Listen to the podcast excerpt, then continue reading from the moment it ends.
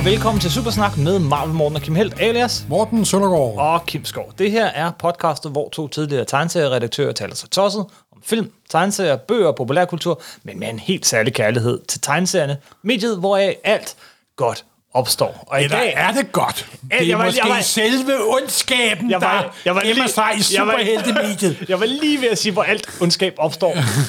For i dag skal det handle om... Tegneseriecensur. Og det, der er endnu værre, tegneserie selvcensur. Ja, og så alligevel, det skal tegne, handle om tegneseriehetsen i Danmark Ja. specifikt. Vi øh, har mange gange lovet, at vi vil snakke om den berømte tegneseriehets. Den kulørte debat, som det hedder også. Yes. Men der var nok meget debat over det. Det var meget ensidigt. og øh, vi har faktisk valgt at dele det op i to afsnit, fordi der er så meget at snakke om, og der er så meget guld at hente, og der er så mange citater at læse op. Og det er det, vi begynder med. Ja. Lad mig begynde med et meget langt citat, øh, og det er også det længste i dag, fra øh, en meget berømt øh, lille, ja nærmest en bestseller på det her tidspunkt, i hvert fald øh, hvis man var folkeskolelærer eller lignende, så læste man den i hvert fald. Den er skrevet af Tørk, Hør- øh, Tør- øh, Tørk øh, Haxthausen, og den hedder Opdragelse til terror Netop. fra forlaget Fremad, året af 1955. Og øh, det er en bog, der i den grad er et angreb på tegneseriemediet. Og han tager den genre for genre, land for land. Men jeg vil starte med det afsnit, der hedder Superman og hans venner. Simpelthen. Hovedpersonerne er muskuløse indtil det absurde, og enhver afvielse fra denne norm bliver gjort til genstand for latterliggørelse, foragt eller medynk. Hvad der sker er ofte helt i strid med naturlovene og almindelig sund fornuft. Racehad mærkes mange steder, og alle udlændinge, sortsmusket, jødisk, italiensk udseende personer, abeagtige niger, grøngule kinesere og farvede, som i det hele taget fremstilles ganske grotesk, er skildret som forbrydere her kan man lige indskyde, at han nok ikke ved, at dem, der laver Superman, er jøder, og dem, der laver næsten alle de amerikanske tegneserier, er jøder. Men lad os bare fortsætte. Stærkt afklædte kvinder bliver mishandlet og afbildedes i stillinger, som tydeligt leder tankerne hen på samleje. De gentagende fremstillinger af kvinder, som mishandles af mænd, kan kun give børnene en forkert indstilling til senere kærlighedsforbindelser. Den amerikanske Superman, der i modsætning til sin forløbigt afskaffede tyske kollega, kun har ét S på uniformen. Vi er altså 10 år efter 2. verdenskrig. Ordner fjendtlige magter, gangster og kommunister med de bare næver, med sit røntgenblik og sine atomstråler. Hjernen bruger han ikke, og han arbejder aldrig. Ligesom sine efterlignere, Batman, Røde Pil, Captain Marvel med flere, er han ikke til at skille fra forbryderne. Han bærer maske og våben, står uden for loven og ordner alting med korporlige midler. Som Dr. Paul A. Whitty, der er lærer ved Northwestern University, siger, de optræder i en fascistisk udgave ved den verden, vi kender, fuld af vold og had og ødelæggelse. Jeg tror, det er usundt for børn at blive fodret med den slags. De fremhæver det fascistiske samfund alt for stærkt, og de demokratiske idealer, vi burde stræbe efter, kommer slet ikke i betragtning. For uden føredyrkelsen og den usandsynlige ophobning af det naiveste pseudovidenskabelige sludder, rummer superhelteserierne også en højst tvivlsom seksuel moral. Tydeligst udtrykt i de serier, hvor hovedpersonen er en eller anden form for superkvinde. De overnaturlige damer synes at nære et glødende had til alt mandkøn. Når som helst lejlighed byder sig, mishandler de et eller andet stakkels mandfolk. De har læst Wonder Woman, kan jeg høre. Og i næsten hver eneste serie ser man dem optræde med pisk i hånd over for en mandlig skurk. Nogle af dem, som for eksempel Wonder Woman og Jungle Queen, omgiver sig med et hof af pigebørn, der deltager i orgierne, når et mandfolk er taget til fange. I de serier, hvor supervæsenet er en mand, kommer kønshadet ikke så stærkt til udtryk. Man ytrer sig stort set som en overbærende foragt over for de stakkels piger. Til gengæld er det homoseksuelle stærkere understreget. I Batman-serien optræder der to hovedpersoner. En solid ung mand i velsiddende jakkesæt og en 14-års dreng. Det er en af de meget få serier, hvor man præsenteres for noget, der ligner et hyggeligt familieliv. Bruce og Robin, det er personernes civile navne. Man kan høre, at han, han ved, hvad han snakker om her. vises ved morgenbordet i deres fælles hjem. I fredelig snak over en tallerken cornflakes og omgivet af luthersymboler på idyllisk familieliv, rødternet du på bordet, blomster i glas og fornem service. Eller man ser Bruce liggende henslængt på en divan, mens drengen Robin sidder på gulvet ved hans side med hovedet kærligt lænet mod hans lår, henfalden i bekymrede tanker. Hvad må der går af Bruce? Han har ikke været sig selv i de sidste dage, står der i boblen over Robins hoved. Bruce, der i aktion hedder Batman, redder ustandsligt Robin ud af de skrækkeligste farer, hvad der naturligt nok knytter dem endnu fastere sammen. Når de er på forbryderjagt, er de begge iført stramt siddende uniformer med langskaftede støvler og små trusser. Robins yndlingsstilling er med hænderne i siden og vidt skrevne ben, oftest tegnet skråt nedefra. Sker det en sjældent gang, at Bruce nedlader sig til at vise en ung dame lidt opmærksomhed, tager Robin det med overlegen ro, som i den scene, jeg for et års tid siden så i et dansk saghæfte, hvor Bruce danser med en dyr dame, mens Robin sidder tilbage og smilende ser til, sikker på sin ven. Man kan indvende, at den slags billeder kan tolkes forskelligt. og at man må være lidt af en homoseksuel for at digte et anstødeligt indhold ind i den, eller i det mindste besat af en sygelig mistænksomhed. Men de forlag, som udgiver supermenneskehæfterne, holder sig med særlige kartoteker, hvor det, de mest interessante billeder gemmes til brug for voksne kunder, som har en bagvendt smag. Hertil kommer... Okay, det har jeg aldrig hørt om. Aldrig. Men hertil kommer Dr. Vertrams materiale, som viser, at et stort antal unge bruger serierne til at stimulere homoseksuelle fantasier med. Og mener man, at disse unge måske i forvejen var homoseksuelt indstillede, har man dog ikke bortklaret de ikke så få tilfælde, hvor ellers normale drenge fik vagt en usund homoseksuel nysgerrighed ved at læse serierne, eller de eksempler, Dr. Vertam nævner, hvor 7-8 års børn viste sig at være helt ensidigt homoseksuelt indstillet. Til disse klare tilfælde føjer sig utallige andre børn og unge, som ikke var homoseksuelle, men som var helt abnormt hadefulde eller bange i deres forhold til det modsatte køn. Men mærker en vis forskrækkelse over for sædernes forfald, må man sige. Ja, en mindre, øh, mindre udtalt pointe senere. Altså, det fylder ikke lige så meget af overhovedet, er, hvor, hvor, at, at det gør børn voldelige, og jeg ved ikke hvad. Men det, nu, har vi, nu er scenen ligesom sat. Nu ved Det vi, hvor debatten sige. var. Ja. øh, det, er, det er jo... Øh, det, det er simpelthen den her bog, øh, og man kan sige, hetsen, øh, tegneserie-hetsen, som det handler om i dag, den kommer til Danmark fra USA. Han citerer jo blandt andet universiteter i USA, og han citerer Dr. Vertram, Ja. som vi skal snakke meget mere om i næste afsnit Simpelthen. af Supersnak, øh, når vi snakker om, om, om tegneseriehetsen i USA. Øh, her, herhjemme, så topper tegneseriehetsen nok med den her bog. Ja, altså, den topper i 54-55. Ja. Og det er især i øh, folkeskolen, der var øh, skolelærernes fagblad. Det er det sådan set stadigvæk, tror jeg. Ja, ja det er det faktisk stadig. Og jeg tror jeg bare, det hedder skolen. Øh, Jeg, jeg ved ikke.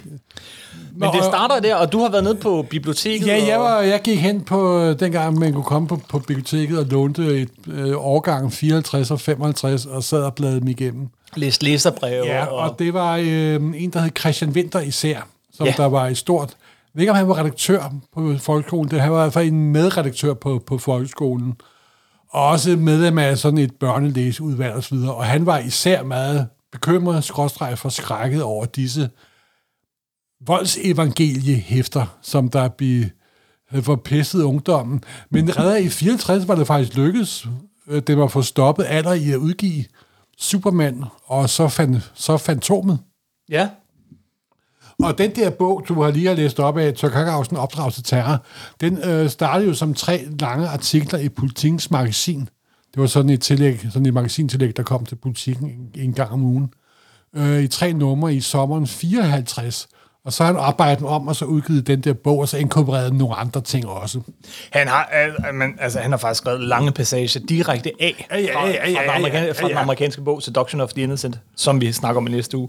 Men, men, men han, han har tyvstjålet en hel del, og det er også noget, han har Men, fået men det sjove er, at det var i folkeskolen, det var, det var sådan efter hvad jeg kan, kan undersøge, nu har jeg ikke gået super til bunds i det hele, men det var sådan selve øh, hjertet i debatten, det var de bekymrede skolelærere. Ja, at det er smus, som børnene læste. Jo, men det er også den der bekymring, der har altid været for alle forældre, skolelærer, der har altid været bekymring for ungdommen. Ja. Så var det jazzmusik, nu her er det tegneserie, så er det film, men det er også hele den amerikanske kulturindustri, mm-hmm. som der i, i der i 50'erne jo vælter ind over Europa efter 2. verdenskrig. Ja, det må have været som, altså for dem, der har, synes, det ikke var ret, så har det jo været som en flodbølge efter 2. verdenskrig med amerikanske produkter og Som der står i uh, citat i en artikel her, som... Uh, der er sådan et billede for en skolekomedie. Det er fra folkeskolen her, noget det, ja, har fundet. Ja. hvor en uh, lærer har skrevet et, uh, et, et, sådan et skolekomediestykke, der hedder Fantomagia. I Fantomet var de også meget sure på. Fantomet og Superman. Det var Fantomet sådan, og Superman, ja. det var sådan de to hovedskurke. Det var de værste blade. Og der havde han skrevet sådan et opbygget stykke, som børnene gik op i med liv og lyst for at rive masken af den her underholdningsindustri. Og som de citerer, tegneserie filmindustriens forgiftning af børns fantasiliv simpelthen. Mm.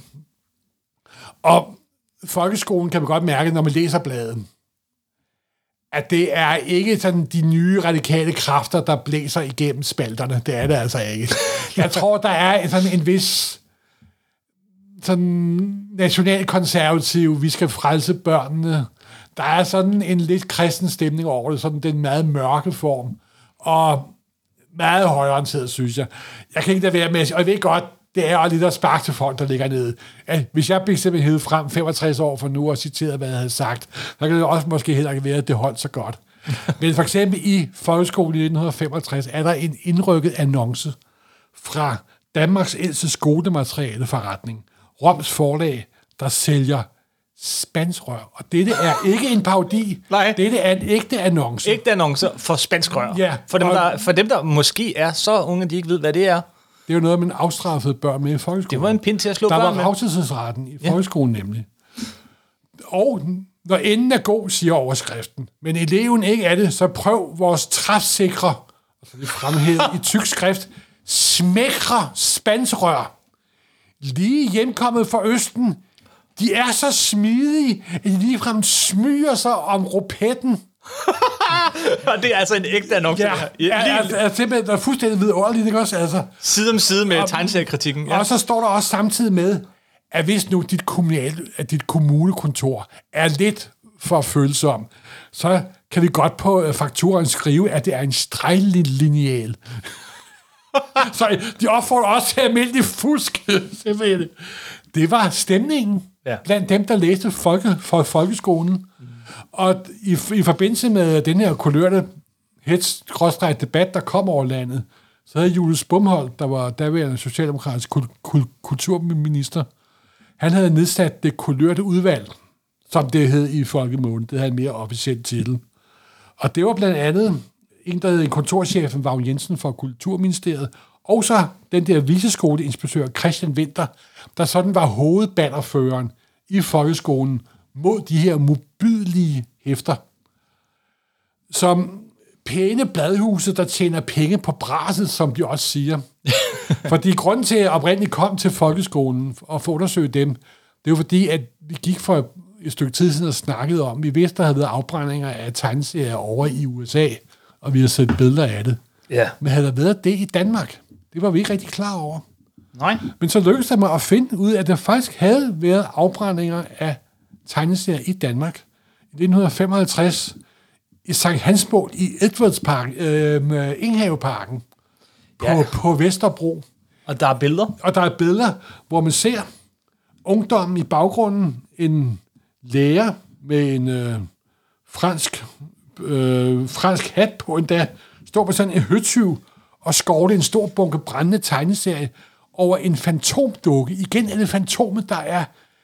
Det er den, de er mest sure på. Jeg ved ikke rigtig, hvorfor det skal gå ud over fantomet, altså, men det... Og det er jo virkelig, virkelig meget mærkeligt. Og det er selvfølgelig også i baggrundsskabens lys, det er jeg udmærket godt klar over. Men her er vi 10 år efter, at nazismen er blevet besejret i Europa. Jamen, altså, det Så står jo, de altså, og foretager der afbrænding af læsemateriale, uden nogen som helst stillingtagen til, at det måske ikke er det mest fornuftige at gøre. Og brænde bøger af. Og brænde bøger af. Men det, for dem var det jo ikke bøger, for dem var det jo det værste af det værste. Men det er faktisk noget af den modkritik, der kommer. af- Der, altså, når man læser øh, kritikken af tegneseriekritikken, så er, det, så er der ikke nogen, der tager tegneserierne i forsvar som sådan. Øh, Øh, men men det, der er nogen, der siger, det som, som er, er, at man skal, man skal ikke brænde bøger, uanset hvad. Censur er en dårlig ting, næsten uanset hvad. Det er ligesom den, den, Men, det men modsvar, i det her tilfælde, der er det så slemt, så vi bliver nødt til at udøve censur. Ja. For eksempel er en af de artikler, der er også beskrevet af fra 50 øres sadisme. Det er Fordi de overskriften. kaldte det også sadisme. De kører også meget på det der nærmest SM-agtige. Ja, men det er også noget, de lapper fra og, USA. Og så hvor- også den der øh, reklame for spændsrør smyrer sig om ropetten og frygten for homoseksualitet. Hvad foregår der i 50'erne, der midt i 50'erne? Der er lagt låg på, kan man godt mærke. Det er der. Og der er tryk på kæden. Og for eksempel er der øh, de her de moralnedbrydende tegneserier, er meget et udtryk, de bruger. Mm. Og så er det især, så er det citeret direkte fra en anden artikel, Superman og lignende overmenneskers udbredelse af deres voldsevangelie, simpelthen. Ikke? Og det er ganske... Og, og, og så skal der indføres et forbud mod de allerskrappeste hæfter. Det er Superman og, fan, og Fantomet, simpelthen. Det er altså... Det er jo... Men, men øh, skulle man lige tage den æske videre, så kan man sige, at det lykkes faktisk. Ja, det lykkedes, fordi at her i 55, der er alderen stoppet med at udgive Fantomet og Superman, simpelthen. Ikke fordi de ikke sælger, men fordi at de åbenbart er forfærdelige. Jamen, fordi at de, altså, Adler tjente jo måske en lille smule penge på Fantomet og Superman. Men omdømmet. Men de, men de tjente jo mange, mange mere penge på hjemmet og alt muligt andet. Ikke? Ja. Og det var deres omdømme, så det var jo... Så for eksempel bliver de her overdrivelse afstumper børnenes sans for virkelige og proportioner. Og når man læser nogle af de her bandbuller mod øh, tegneserier, så skal man bare indsætte rockmusik i stedet for, Ja. eller videospil, Ja. eller iPads, eller jazzmusik, Telegrafen. eller, eller telegrafen, eller hvad der nu ellers har, altid har fordærret, ung, fordærret ungdommen. Ja. Det er altså, og der står også her nærmere, at hvis man læser en tegneserie, så bliver børnenes konstruktionsevne, den bliver ødelagt, svækket. De kan ikke læse mere, de bliver dummere. Det står sort på hvidt i Det folkeskolen. står 55, og hvis du kunne tage den artikel og erstatte det med iPad, så kunne du bruge det som læserbrev i dag. Simpelthen. Det er Det er, sandt. det er fuldstændig utroligt. Og det var jo ikke kun øh, Tørk Høkhausens opdragelse til terror. Der var også en øh, svensk bog, Ja, den refererer han Børn, del. bøger og samfund, og den har han også lånt en del Ja, han har han lånt meget fra. Ja. Og det er altså... Og, og den er meget sjov, fordi den får af Christian Winter, der er sådan er bannerføreren, og nok en lidt konservativ herre, Nok. den får en pænere anmeldelse i folkeskolen end opdragelse til terror. Fordi han er jo godt klar over, at de opdragelse til er startet som artikler i politikken. Ja. Den radikale avis, skrevet af Tørk Hackhausen, der på den tidspunkt var en øh, kulturradikal og venstreorienteret forfatter nemlig. Det var han jo. Og det er også det, der er så utrolig underligt set med dagens øjne, at det mest højreorienterede elementer i Danmark gik hånd i hånd med de mest venstreorienterede elementer til kamp mod disse modbydelige hæfter. Det er også, det er virkelig meget... hvor- Det, Det kunne man blive enige om. det, det kunne man blive enige om, ikke også? Sådan en fælles fjende, simpelthen. Yes. Det er altså ganske vid- vidunderligt. Øh, ja, det kan være, at vi skal vende tilbage til den der anmeldelse til sidst. Ja. Øh, og så i stedet for lige øh, for en tid, lige dykke ned i bogen. Fordi den her bog er altså, det, den er lige så vigtig i, i dens kontekst, som, som, som, som Seduction of the Innocent er. Altså, i- alle i danske tegneseriefan elsker opdragelse til terror. Den, den, den Hvis bør den man bog ikke var der, så var de ikke blevet fans. Men hvad er det så for en bog? Øhm, bare lige for at fortælle, øh, nu, så nu vil jeg prøve at gå lidt igennem, hvad det egentlig er for en bog, fordi den er kendt, jeg tror, de færreste har læst den. Og, og, og det citat, jeg lige læste op før, det var det, der handlede om Superman og hans venner. Øh, men, men, men det bogen gør er, fra en ende af. Den starter med at fortælle sådan ridse op, hvad er tegneseriehistorien egentlig? Og det gør han egentlig okay, fra Yellow Kid øh, til, til, til, til det hele, og gennemgår genrerne. Øh, horror opstår. Horror er jo rigtig, rigtig stort i USA på det her tidspunkt. Det er tydeligt, at han ikke selv har læst det, men han har læst nogen skrive om det hele vejen igennem. Så, så det, det tager han sådan fra en Der kom af. ingen Easy-blade til Danmark, det er desværre, for jeg har ikke kunne finde nogen overhovedet. Øh, han mener at have fundet et enkelt. Det har nok ikke været easy, det har været nogle af de, de andre. Jeg tror, han har læst om nogen, der har læst om nogen, der har læst det. øh, men, men anyway, det, det er sådan den første del, det er sådan den historiske del. Og så tager han så genrerne en for en. Så det næste, han gør, er, at han prøver sådan at bygge øh, noget, noget, sådan noget, noget, noget, noget, noget videnskabelig baggrund for det her op. Og det her er noget, som man både ser i Danmark, England, USA, hele vejen igennem. Den her måde at argumentere, det er, at han har her en liste med 12 eksempler. Jeg læser ikke alle 12 op, men, men, men, men det er noget, de er alle sammen sådan her. En 13-årig dreng begik et lystmord på en 6-årig pige. Umiddelbart efter sin anholdelse bad han om at få nogle seriehæfter at læse i.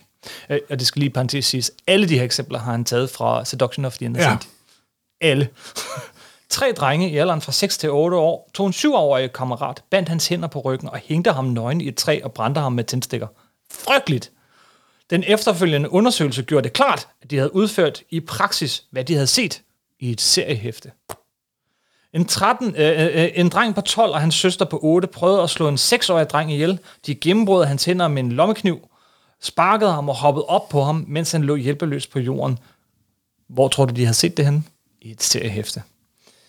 Og så bliver den ved og ved og ved. Og der er nogle, der er, altså det er forfærdelige, forfærdelige, øh, øh, hvad hedder det, det emner. Øh, men, men det viser sig, at alle de her forbryderiske og forfærdelige og sindssyge og jeg ved ikke, depraverede børn har en ting til fælles. De har læst tegneserier. Ja. Kan man så, øh, sådan ren videnskab, så kan man så sige, sådan noget, der hedder kausalitet. Vi kan også sige, at det jo bliver forbrydet, fordi de havde drukket vand, eller fordi de havde trukket vejret. Alle børn læste tegneserier. Alle børn, stort set. Altså, man, man kan ikke forestille sig, hvor udbredt et massemedie tegneserien var på det her tidspunkt. Altså, det, det var jo...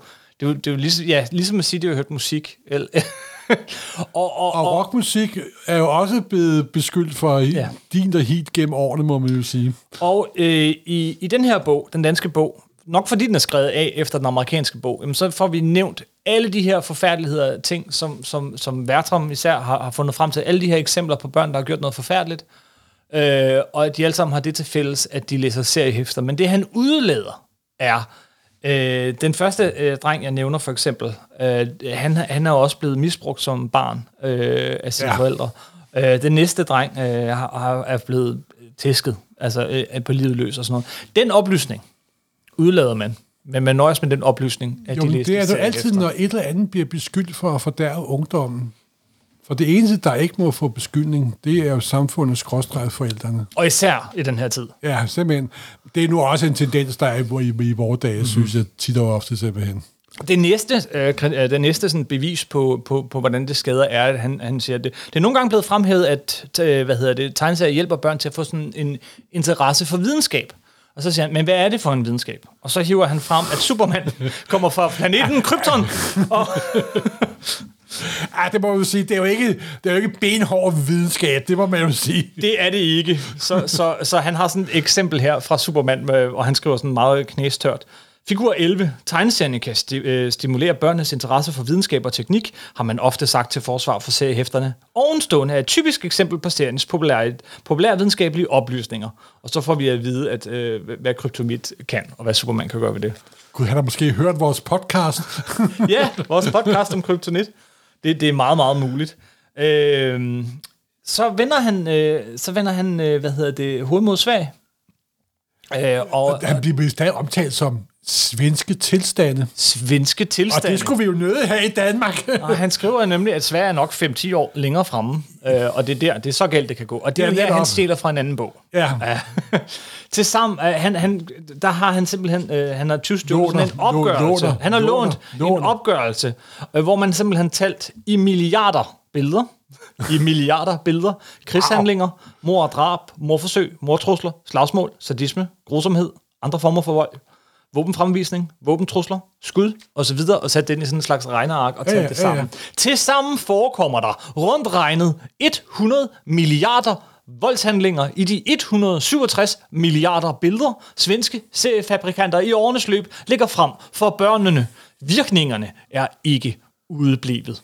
Den 15. i 4. 1953 skrev svensker Morgan Bladet, en 9-årig dreng bandt en 4-årig kammerat til et træ hobede kvæs omkring ham og satte ild på.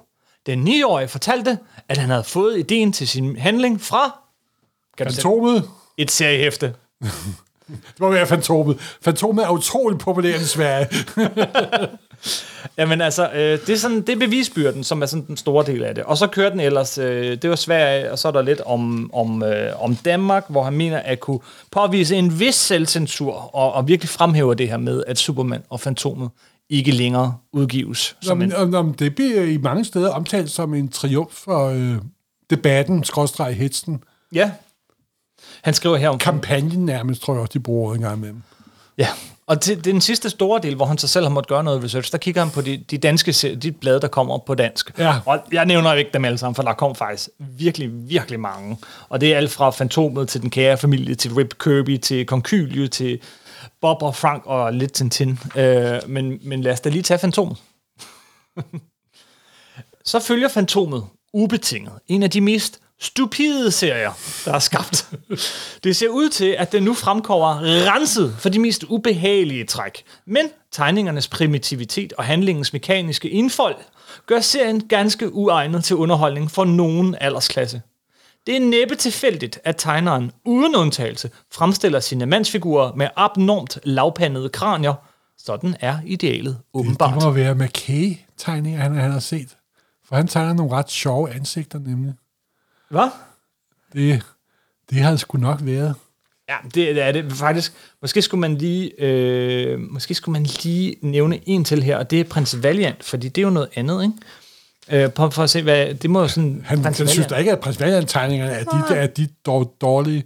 Ligesom Egene har Prins Valiant også det fortrin frem for de almindelige serier, at teksten står samlet under billederne, ikke, ikke i bobler, bobler. inde i dem.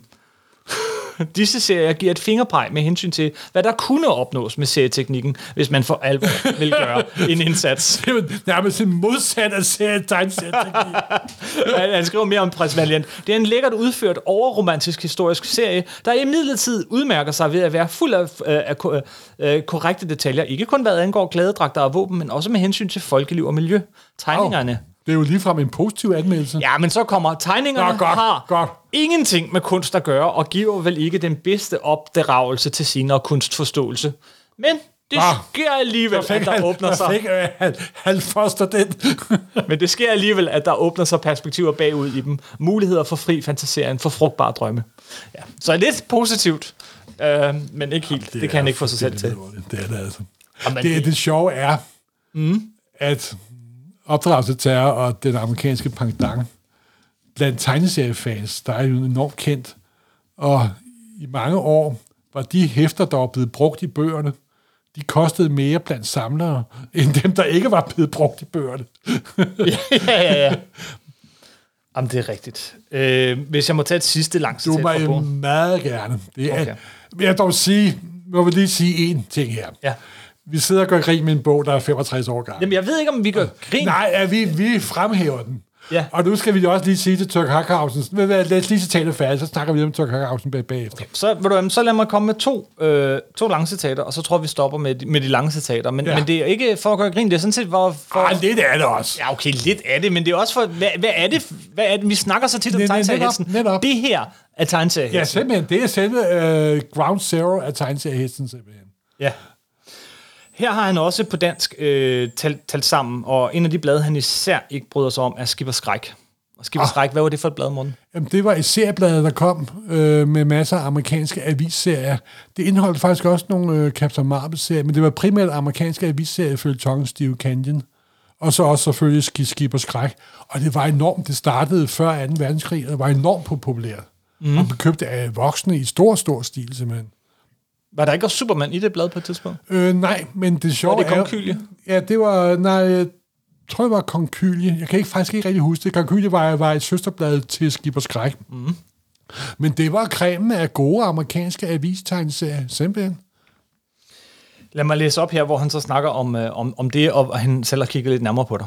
Antallet af voldshandlinger per 100 billeder var for og Skræk 24 i 1955 og 15 i 1955. For Konkylie 35 i 1954 og 23 i 1955 i gennemsnit. Kan jeg sidde til? Kan vi han siddet. betragter som en voldshandling? Her i medregnet, det kommer nu, Øh, For uden skud, mor, slagsmål med knockout, spark og lignende, de billeder, hvor direkte trussel om vold foreslå, foreslå samt forevisninger af våben i forbindelse med overfald og lignende. Tallene er ret lave i sammenligning med de udenlandske serier. Godt. Ja. Ja, vi har jo trods alt en vis form for Men moral. det er jo også en pointe med, at det er virkelig slemt i USA. Det er også ret slemt i Sverige, men det er lidt bedre i Danmark. For der har vi mere styr på tingene. Men vi skal passe på, det ikke bevæger sig derhen. Og så kommer der en ret sjov kritik, som jeg har set vælte op flere steder. Nu tager jeg den bare herfra. Ja. Men den, den er ret sjov. Det her det, det, er en, det er en kritik af tegneserier, det er en hits, hvad det gør ved vores børn. Men så kommer det her. Men hæfterne koster penge og optager børns fritid. Der er, det er altså ikke kun et spørgsmål om, hvorvidt hæfterne opmuntrer til brutalitet, men også om, hvad børnene faktisk får for deres penge. Af et børneblad må man have ret til at forlange, at det ikke bare er uskadeligt. Det må, kan man jo godt forlange. Det var dog... Hvis noget børn ikke gider læse, så er det uskadelige børneblade, det kan jeg godt love dig. men også for alvor forsøger at give læserne noget positivt i form af underholdning, der enten virker oplysende eller har direkte tilknytning til den aktuelle virkelighed, samt ved stof, der opmuntrer til selvstændig virksomhed. Det fremgår af det foregående, at selv vores bedre seriehæfter falder sørgeligt igennem i den henseende. Af 29 serier var højst 20 til at følge for børn. Han mener simpelthen, højst, højst 20 af bladene kunne børn følge med i. Det er flot. Flot voksne mennesker. Og af disse var 10-20 kriminal- og eventyrserier med en gold og brutal udnyttelse af primitive spændingsmomenter. Kun to kunne siges at rumme noget positivt. Så vi har ligesom fået, øh, fået rullet op. Og så stiller han her til, til allersidst øh, øh, det retoriske spørgsmål. Øh, det er ikke bevist, at børn tager skade af serielæsning. Børnene lærer at læse ved hjælp af serierne. Det er ligesom, han, nu kommer han sådan, åh ja, okay, lad mig lige svare på det. Her kan man kun henvise til de svenske og amerikanske eksempler på siderne 55 og 85-86. Vil man have et omhyggeligt, gennemarbejdet, videnskabeligt korrekt materiale til belysning af hjemlige forhold, må der svares, at det findes ikke. Man skal, men skal en industri, der i den foreliggende målestok vælter ned ad drægtigheder ud over markedet for økonomisk vindings skyld, uden videre have lov at forlange kostbare undersøgelser ovenikøbet? Dr. Vertrams arbejder viser klart, at amerikanske børn har taget skade af seriehæfternes brutaliteter. Danske børn er ikke anderledes. Og vil man indvende, at danske serier ikke ligner de amerikanske, hvad brutalitet angår, kan det siges, at Vertram også har et fyldigt materiale, der viser, at tegneserier i det hele taget virker skadeligt på børns læseevner, på deres evne til koncentration og på deres fantasi, som stikkes og forkrøbles. Her synes jeg, det du sagde lige før, det er rigtigt. Vi kunne øh, skifte ordet tegneserie ud med Walkman, computerspil. Med alt det, der irriterer forældregenerationen af ungdommen, spiller deres tid på. Alt det her med koncentration og fantasi og så virkelig, og så videre, det sker ganske uanset seriernes indhold. Den ofte utydelige tekst vender børnene af med at læse. De hyppige spring forhindrer dem i at samle sig. Serieteknikken, som nødvendiggør en stærkt koncentreret handling med nye begivenheder på hver andet billede, opelsker en sensationstræng, der gør det svært for dem senere at, at holde sammen på handlingen i rigtige bøger. Oh, og du at, hvad, det er ligesom YouTube-videoer. Ja. Det er simpelthen... det er det. Puha! Men det gør det svært for dem, Ja. og at finde sig i den mere omstændige øh, fortælleform, der kendetegner, kendetegner ordentlig litteratur. den samme ophobning af begivenheder udtørrer deres fantasi, fordi der ikke levnes dem et øjeblik til at digte videre på egen hånd. Alle dette ting, som påviseligt er skadelige, og som intet har med seriernes eventuelle brutalitet at gøre. Og sidst, men ikke mindst, er både serier og film passiv underholdning. Og film fik også lige, kom også lige Det kom lige med i, i, i, i Lad lige der. Det er passiv underholdning. Sunde børn er de travleste, mest virkelystende væsener, man har. Men de stærkt sugge- suggererende, passive underholdningsformer ødelægger deres evne til at beskæftige sig selv, gør dem uvirksomme og uimodtagelige for virkeligheden. Og det er bekymring for ungdommen. Skal ud og have noget frisk luft og spille fodbold. Og skal de lære kongrækken, og skal de lære at skrive og stave Ja, og regne. og regne. Der er nu mange år senere øh, Nej, skal vi ikke, inden vi går mange Nå, år senere, ja. så synes jeg, vi skal se, hvad, hvad, hvad, hvad, hvad folkeskolen og anmelderne så sagde. Der Ja. har du nemlig fået et citat. Jeg kan måske, mens du finder det frem, så læse øh, noget, jeg fandt fra, fra folkeskolen. Jeg fandt det så et andet sted. Men, men her skriver, øh, øh, jeg selv samme Søren Christensen, som du nævnte før, øh, han skriver... Øh, Nej, øh, øh, øh, Christian Winter. Det, Nå, det- det- okay, det- så, to- så det her det er et læserbrev, jeg har Ja, fundet et ja. andet sted. Øh, men, mens du finder det her frem, Ja. hvor han skriver til forældrene. Hvis de, øh, forældrene er lærerne, hvis de som opdrager mener, at disse billedhæfter er pædagogisk, menneskeligt og moralsk forsvarlige og endog gavnlige, bør de omgående anskaffe dem, øh, øh, anskaffe dem til skolebiblioteket. Hvis de derimod, mm, som jeg, mener, at disse hæfter er den arveste og mest udspekulerede geschæft i idioti og sjæleforgiftning, som en kultur nogensinde har fostret, så må de tage konsekvensen af denne anerkendelse. De må spørge dem selv. Fortjener mine elever ikke en bedre skæbne, end at blive borgere i denne verden, hvor det vrimler af banditter, skydende gangster, spioner, hvide overmennesker og farvede undermennesker? En verden, hvor bestialitet, råhed, guldtørst, sex, rasehed og dumhed regerer. Så, Tørk Hørsausen var altså ikke alene. Nej, det er sjovt, fordi øh, den bliver faktisk anmeldt i folkeskolen. Ja. Og den, den får en pæn anmeldelse. Men ikke sådan super begejstret. Nej, fordi at de er jo godt klar over, at som jeg også sagde før, altså Hørkhausen har jo ikke samme politiske holdning, som de har. Mm-hmm. Og hvis man, og øh, nu ikke for, øh, fordi jeg er ekspert i dansk pædagogisk historie, men øh, Dansk Pæ- Pædagogisk øh, Institut var også blevet oprettet i 54-55. Og der tror jeg nok, de sådan indeholder de lidt mere progressive kræfter. Og man kan også godt mærke, at der er sådan en øh, kulturkamp her mellem de højreorienterede og de, venstre, og de venstreorienterede. Nej, den slutter ikke her. Og nej, den er der altid, ikke også? Ja. Og her er de enige om, at tegneserier er noget dårligt noget, men de er ikke helt enige, vel? Og det, det, det er meget sjovt at se de der sådan små skismer, der er. For der er også meget sjov ting, fordi øhm, i re- på reaktion mod de her forfærdelige seriehæfter, som børn jo tydeligvis bliver fordærvet af osv., så, så er der jo en ting, som de i hvert fald ikke bliver fordærvet af, og det er Bibelen. Ja, det er sandt. Og Bibelen var jo lavet af tegn, i en tegneserieform. Mm-hmm. Og øh, den kom på dansk i 1955, og det var EC Comics. Inter, inter, Som vi snakkede om Ja. sidste gang. Easy så Comics. i 1955 kom det første Easy Comics på dansk i forbindelse med den der Picture Stories of the Bible, Ja. som det hedder på amerikansk.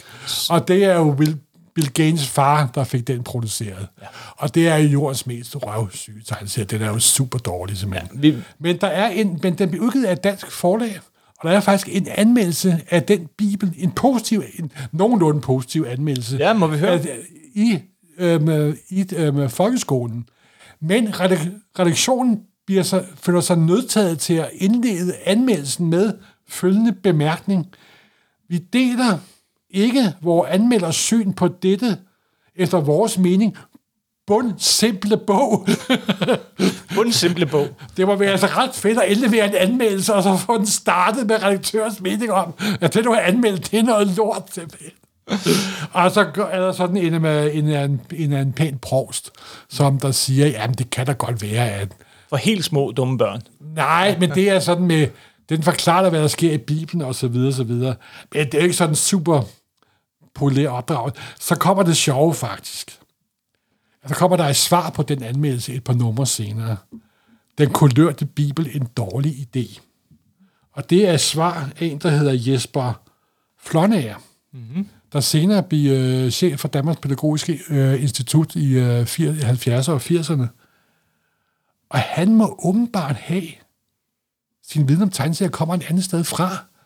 Fordi han kommer med nogle positive øh, udtalelser omkring tegneseriemediet og kalder det filmkunst og så videre, så videre. Han siger selvfølgelig stadigvæk, at det ikke er, at man skal passe på med, med, med ungdommen og så videre. Hvordan er det en læsebog, der er sluppet igennem? Ja, det er øh, netop, netop.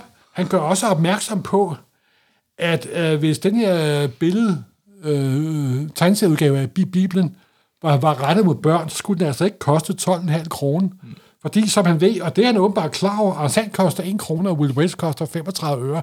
Han har faktisk sat sig ind i tingene simpelthen. Og så bruger han, og det er direkte citeret fra anmeldelsen, det er næsten ingen af de almindelige, det du omtaler han Bibelen som en dårlig tegneserie, og så siger han, der er næsten ingen af den almindelige tegneseries velkendt og raffinerede filmteknik.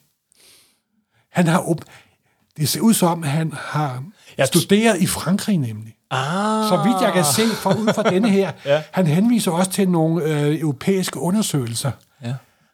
Ikke han har set et Tintin-album eller to, Ja, for måske? det er jo det sjove ved, en, ved tegneserier og hits og så videre i Europa, det er, at her i Skandinavien, der, øh, der får vi næsten amerikanske tilstande på, hvad det angår, at, at, at tegneserien bliver virkelig det underlydige medie, og i mange, mange år. Og på Ja. med alle mulige forskellige grunde, de, de skiftes ud i løbet af årene.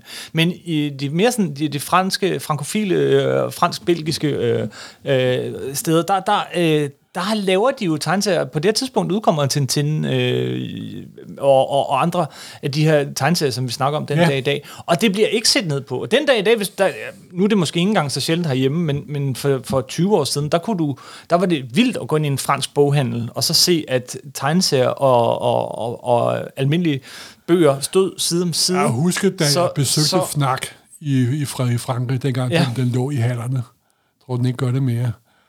Der var kraftedme mange tegneserier, og de var alle sammen i flot, hardt bindinger. Der var uendelige mængder af dem. Det franske europæiske tegneseriemarked er fuldstændig fantastisk.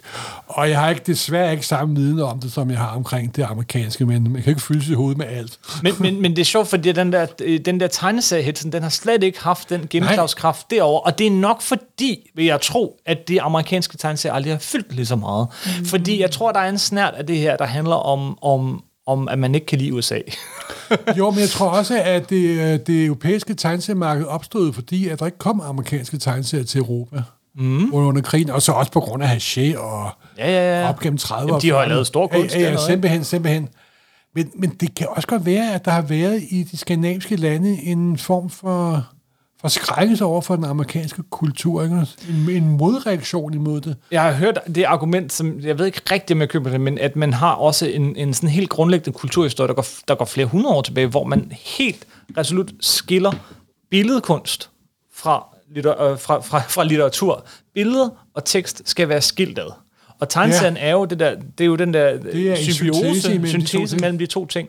Og at man har en lang, lang, lang, flere hundrede år lang tradition for at analysere, hylde, anmelde, øh, dyrke øh, billedkunsten eller litteraturen. Men det der med at blande tingene, det, det, det er slet ikke... Og det er jo som jo er det mest oplagte i hele verden at gøre, men, men det, det har man bare virkelig ikke gjort Jo, herhjemme. men det undrer mig virkelig, fordi jeg kunne jeg ønske, der var en længere doktorafhandling om det her. En, der virkelig brugt år på at sætte sig ind ja. i det, fordi det er nogle underlige mekanismer. Det er, også, det er også underligt, at der var den modstand mod den amerikanske kultur. Det var, det var, I mange øjne var det for, for fladet og kulørt og så videre, mm-hmm. så videre. Men det var jo trods alt alligevel 8-10 år efter, at den amerikanske industripotentiale delvis havde været med til at befri Europa simpelthen. Ja, ja, og, og, og Marshallhjælp og så videre. Ja, netop. Øh, Men, altså, men, altså, men, der, men jeg føler også meget, at det også er en kamp mellem de kulturradikale og de konservative. Ja, men det er det, den har flere, den har, der Ja, er flere der er fronter, ikke? Der, dimensioner. der er mange dimensioner i og den der er her. også den der skræk for, jeg kan da huske, at folk, som jeg beundrer meget, øh, øh, Paul Henningsen fra CMPH, Ja. han udgav i slutningen, i starten af 60'erne bøger, sådan en bandbuller mod den amerikanske kultur, hvor han næsten, næsten, også kun næsten, siger, at det var værre end nazismen simpelthen. Ikke? Ja, men, altså, du kan jo høre, at Superman har kun, øh, heldigvis netop. kun et S indtil videre på trøjen. Men det er meget sjovt, at ham her, Jesper Flander, jeg gerne den udtale, som udtaler sig positivt omkring tegneserie. Mm. Han blev senere øh, medlem af det kulørte udvalg, det kulørte, Nå. som der kom med en betænkning der i 61-62, hvor det hele fladet ret meget. Ja, fordi det, det her var jo faktisk lige ved at kulminere det, det, det, i det, lovgivning. Det, det var kulminationen, men så gik blomsten, så gik øh, gassen af ballonen, ja. og i redde starten af 60'erne øh, indså blandt andet ham her, at ah, måske var det ikke nær så slemt, som det var. Jamen, og der, var en- tegneserien også, der var tegneserien ikke ny på den måde, og den var ikke, ikke altså, havde vi måske- havde øh, øh, tegneserien hæftet, uh, retter, var ikke nyt på den måde, og det var efterhånden blevet overhalet af tv, øh, stille og roligt, film i hvert fald, og øh, musik, rockmusik, al den Ja, slags. de, de havde måske indset, at der var større trusler mod ungdommen end amerikanske superhelte. Ja. Men det endte... Øh, Og super, man kan sige, at tegneseriedebatten endte med, eller tegneseriekampen for 50'erne, endte faktisk med, at der blev offentliggjort et læsebrev i folkeskolen af ham her Jesper Fladen, som der var negativ over for øh, Christian Winter. Ja. Og så fik det hele ud sandet. Og den der kulør, der bet- øh, Vagn Jensen udgav selv en Hvem er bog. Vagn Jensen? Det var ham, der var øh, kul- øh, kontorchef i øh, Kulturministeriet, og var med i det kulørte ud. Han udgav selv en bog i 1961, der hed Stene for, for brød, Ja. Som der også var en slags udgave af opdrag til terror, men det havde ikke nær samme gennemslagskraft. Nej, og han var også um, ikke lige så kulørt i sproget. Nej, nej, netop, netop han, han var så lidt mere korrekt. vi ikke fra. øh, nej, det æbbede ud, men det forsvandt ikke. Øh, og den her, øh, også fordi, at det ikke kun, altså det her argument med, det ødelægger vores børn, det er sådan, det har vi jo stadig. Det har vi med alt. Ja, ikke? det har vi med alt, Øh, og, og det vil altid være der. Det vil altid- alt nyt. Det, det er en del. Alt nyt er farligt for ungdommen. Yes. Især hvis forældregenerationen ikke kan forstå det, gråstræk ikke bryder sig om det. Ja. Og, men, og så som sagt, så er der også hele vores kulturforståelse, der er vores anti-amerikanisme, øh, anti-imperialisme, som jo fortsætter op i 70'erne, for eksempel. Nå ja, der, der, der, der, får, der får den jo fuldt gevær. Der får den fuld gevær. Også altså, på grund af bevægelsen mod forbrydelserne i med Vægtnam og så videre, så videre, så videre. Ja, ja, ja, men det venter man mod tegneserien, fordi den er amerikansk. Anders Sand selvfølgelig. Company. Der kom den her fantastiske, store, tykke bog. Øh, Er det ekspansionshistorie, du tænker på? ja, det er jo ikke tegneseriehits, men, men det er stadig... På en måde er det. Altså, jeg gik selv på litteraturvidenskab på det tidspunkt, da den kom. Og hvad er det for en bog, Morten? Prøv lige Jamen, det er jo øhm, en gruppe øh, studerende, der ud for en marxistisk øh, li- øh, litteraturanalyse kaster sig over amerikanske tegneserier, der udkom på dansk. Ja. Og øh, ja, jeg var jo, jeg, var jo, jeg, jeg sad også og smågrinede, da jeg læste den, som du griner, når du læser opdragelse for terror. Og den kom som en stor telefonbog, og den blev brugt lidt i undervisningen. Den blev brugt lidt i undervisningen, Morten, da jeg begyndte at læse film og medievidenskab mange år efter dig, og ikke Ja. så mange år siden. Øh, der, der var, øh, og jeg gik ned og skulle skrive opgaver om tegneserier, så var der tre bøger om tegneserier på hele biblioteket. Det var den ene. Ja, men det var det, altså, øh, hele akademika og tegneserie er noget, der er kommet enormt vokset de sidste 15-20 år. Ikke? Ja, ja, ja. Men, men det er, og jeg tror, de fleste betragter i dag som den bog, som noget af en svipser. Simpelthen. men altså, det var, jeg kan huske, da vi sad og blev undervist i den, der var faktisk, Du blev undervist i den bog. ja, vi, vi sad og snakkede om den. Ja, på, på Og, og, universitetet. og en eller anden besøgerlig årsag, vi sad i sådan en hesteskoform. Mm. Jeg tror, vi var 10-12 elever i lokalet. Så på en eller anden underlig årsag begyndte læreren at spørge hver elev, hvad de synes om bogen. Og jeg sad sidst af en eller anden endnu mere underlig årsag. Og de første 10 de kom sådan med lidt forblommet positiv anmeldelse. Ikke? Ja, og noget af kritikken i bogen er jo, at, øh, at kapitalisme er, at, at, at, øh, er, er ondt, ergo er, øh, hvad hedder det, hvad hedder det, øh, onkel Joachim ond, ergo øh, forpurer vi alle og mennesker. jamen. så så, og det, så det, det, det, de sidder og fortæller, du siger, eleverne, der kører, der har Nej, det, de, de kommer med forskellige udtalelser, men de er sådan generelt positive. Mm. Og så kom de jo til mig, og så kunne jeg jo ikke lade være med at give den hele armen. Vel?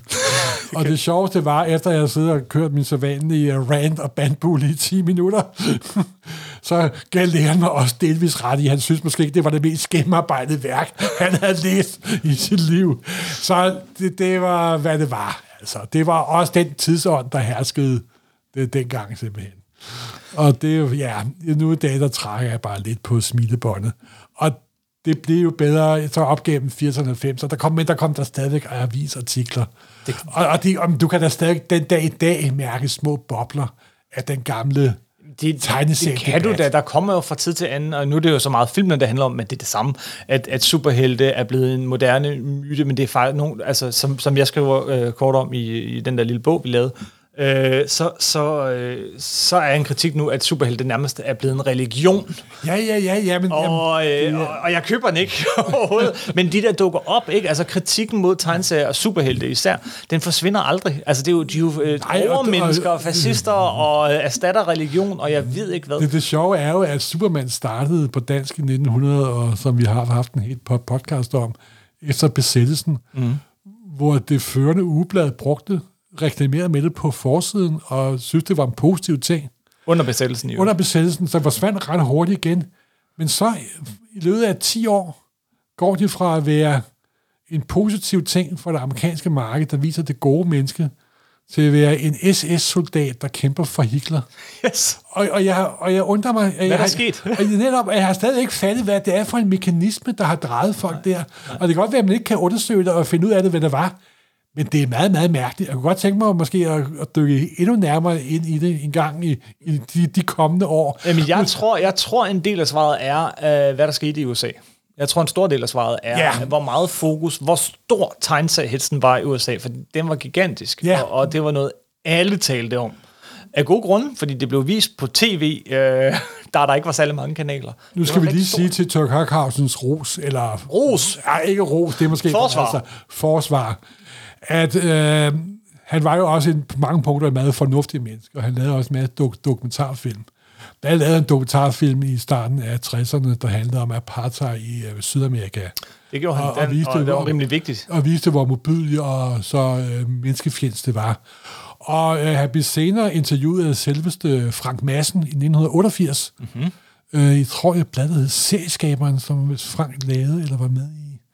Og der måtte han jo nok indrømme, at han ikke var specielt stolt af den bog mere, simpelthen. Så han var nu også på mange punkter sådan... Han, han trak lidt land. Ja, ja, jeg tror, han trak vist ret meget land, tror jeg. Mm-hmm. Og øh, han var jo det, der i danske kulturdebatøjne hedder en venstreorienteret skråstreg kulturradikal. Men jeg har en vis sympati for ham, må jeg jo indrømme. Men det er helt i orden. Så det er faktisk meget sjovt at se, hvordan at der var en tidsånd lige der midt i 50'erne. Det var der altså virkelig. Men jeg vil sige, det, det var der, det toppede, og hvis ikke alder havde trukket Superman og Fantomet tilbage for en stund, de kom jo tilbage lige i begyndelsen af, øh, kort efter, altså nogle få år efter vendte Bæk Blad jo tilbage. Ah, det, det var jo først i 60'erne. det var faktisk måske 10 år senere, der gik. Ja, der, der, gik, faktisk der, gik, der, gik, 10 der gik cirka 10 år. Der gik cirka 10 år. Så det er rimelig effektivt. Men hvis ikke det var sket, øh, og, og, og lignende, så havde vi måske fået en censurlovgivning herhjemme, altså simpelthen tvungen censur over Jamen, det, kan, det kan, kan godt være. Og, og, øh, men det fik vi heldigvis aldrig. Også fordi, den anden årsag til det er jo nok også, at tegneserierne ret hurtigt blev mildere, altså på det her tidspunkt, på grund af øh, selvcensur, som du startede med at sige, i USA, som Ja. smitter af på de blade, der så Men kunne komme på dansk. Og så også fordi, at folk begyndte måske at indse, at øh, så vigtigt var det måske heller Nej, så, så var det noget andet. Simpelthen. men, men det er vidunderligt at kigge på de her gamle ci- citater. Det er det altså. Er øh, tegneseriehitsen, øh, altså øh, det her med, at tegneserien var underlydig og, for, og smus, øh, er det forsvundet helt? Nej, det er selvfølgelig ikke. Og gudske lov for det. Det er godt. Jamen, det er det der stadigvæk, og man kan jo se afskygninger af det, jeg så for sent. For den der faldt jeg over nettet i en artikel for BBC Kultur, ja, skrevet, ja. skrevet i 2018 eller 19, hvor der blev sat lidestegn mellem fascistiske teorier og så MCU-universet. Men hvem er herhjemme? Hvem er her i Danmark? Åh, der har der ikke rigtig været noget de sidste stykke tid, har der Nej, det- det- jeg kan det rigtig tror jeg heller ikke. Det, det, det var, der var noget i øh, 90, 80'erne og 90'erne. Jeg kan huske, at der det med fortid. Jeg kan huske, at øh, da Gro kom, Gro. der jo er en dansk udgave af de der Warner-blade, der kom i 60'erne, der var en sort udgave af 50'er EC Comics. Der var der en øh, kanal, det var før vi fik flere kanaler, der var så et program om fredagen, der hed Kanal 22, hvor, sådan, hvor de behandlede i sådan en lettere journalistisk form, Dirken, Dirken Homfeldt og Gregers og så videre. Øhm, der havde de et helt afsnit om øh, alle de penge, Interpresse tjente, og der blev Per Sander hævet i studiet. Nå. Han var jo fedt og madike. Nå. Og øh, det er jo uha, det var virkelig, der, der var sådan, der kunne mærke den, den gamle ånd fra 50'erne, der rejste sig, sig, sig igen. Det, men, men blev sådan helt, helt øh, nostalgisk. Og øh, et, par, et par uger senere var der en forsideartikel i Politiken, igen på, Politiken. De har det nogle gange med deres forhold til populærkultur og censur, hvor de på forsiden af Politiken foreslår, at måske skulle man overveje en form for censur mod disse modbydelige ting. Og det var i 70'erne. Det var i 70'erne. Altså, det er Og det var sjovt. politikken, der synes, man skulle have censur. Ja, det var, Ja, ja. og det ligger dybt. Det, ligger, ligger dybt, dybt. det Det ligger i, den, i den danske befolkning. Det er skolelæreren. Jamen, altså, nu kan jeg Ikke huske, jeg kan ikke huske årstallet. Jeg tror, det er fem år siden, jeg sidst læste overskriften. Kav, stap, kapav, tegneserie er ikke for børn længere. Nej, og du kan også... øh, du kan jo... Ej, det er faktisk ikke... Det er faktisk mange år siden, men i gamle dage kunne du stille dit ur efter at en skolebibliotekar kom til at læse Tintin i Kongo. Simpelthen. Og så, og så fik et, et mindre chok, og begyndte at snakke om Censur. forbrydelser og censur osv. Og så videre, så videre. Men for alle praktiske formål, så er det væk. Simpelthen. Herhjemme. Om, men får sådan en vis nostalgisk længsens efter det. Vi vil have tegneserier tilbage til Randestenen, hvor det hører til. Altså, jeg, jeg vil sige, jeg, jeg har, det har været en fornøjelse at læse Tør, ja, Tørks ja. bog, Tør Hoxhausens bog her. Det har været en fornøjelse. Ja. Der er mere, øh, mere tegneserie-hits og, Ja. og, og, og Det er selvcensur. tegneserier snavs. Snavs og citater. Men nu Øh, er det over for den anden side af dammen. Det er det. Det er over i USA, hvor Hvorfra det hele kommer. Yes, yes, yes, yes. Og det er 100% øh, USA, ligesom øh, stort set øh, i, i næste afsnit af Supersnak. Og derfor så tænkte jeg, at det kunne måske være lidt sjovt at slutte af. Nu har vi været omkring Danmark, men også lidt Sverige. Lille smule England. Kunne vi slutte af i England? Ja, lad os gøre det. Lad os slu- slutte af over i England med øh, Orson Welles. Ah, The Man Himself. The man himself, øh, som blev interviewet Instruktøren af verdens bedste film, påstår nogen. Og i et, øh, et tv-program, der bliver han lige pludselig konfronteret med den her, øh, øh, et, et BBC-program bliver nogen lige pludselig konfronteret med den her, øh, den her tegneserie-hits og diskussion om, hvad tegneserier gør ved børn, og om det nu også er skyld i, at øh, Og børn så er siger gode han og noget fornuftigt, så vidt jeg husker. Det gør han faktisk. Det citat synes jeg, vi skal slutte af med. Det kommer øh, lige efter rulleteksterne, om man så at sige. så jeg vil bare sige, øh, mere tegneseriehits øh, næste gang. Jeps. Øh, der er øh, nogle af de her billeder øh, og avisartikler og sådan noget, jeg prøve at samle i, ugens løb inde på vores Instagram-side. Det er facebook.com øh, øh, Supersnak podcast på Facebook, og det samme på Instagram. Det var noget sludder, men I, I finder det nok. Ja, jeg Vi tror, høres- vores kunder har været på internettet før. Ja, ja, ja. Du er da ikke på Facebook nu. Jeg sagde internet, jeg sagde ikke fjæsbog. Okay, okay, okay. jeg tror, vi skal stoppe her. Ja. Skal vi Hej, lige... Hej, hej. Uh, der kommer Orson Welles om lidt. Tak for den gang.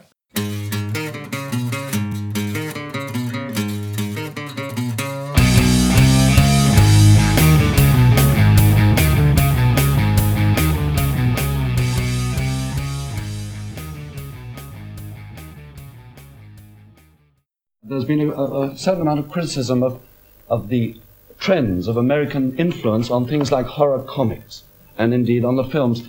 Do you feel uh, that there's anything really, when you get down to it, in the suggestion that American influence is towards uh, a spread of juvenile delinquency to the world? I don't think that horror films or horror comics contribute to juvenile delinquency. I think that they may encourage psychotics and homicidal and other dangerous types.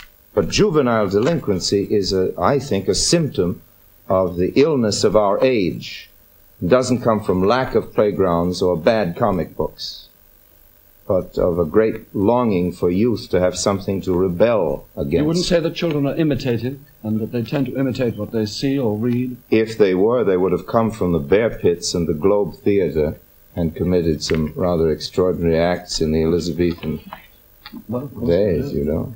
You don't think that the glorification of violence, which is shown even in, in some of the westerns, gives them ideas?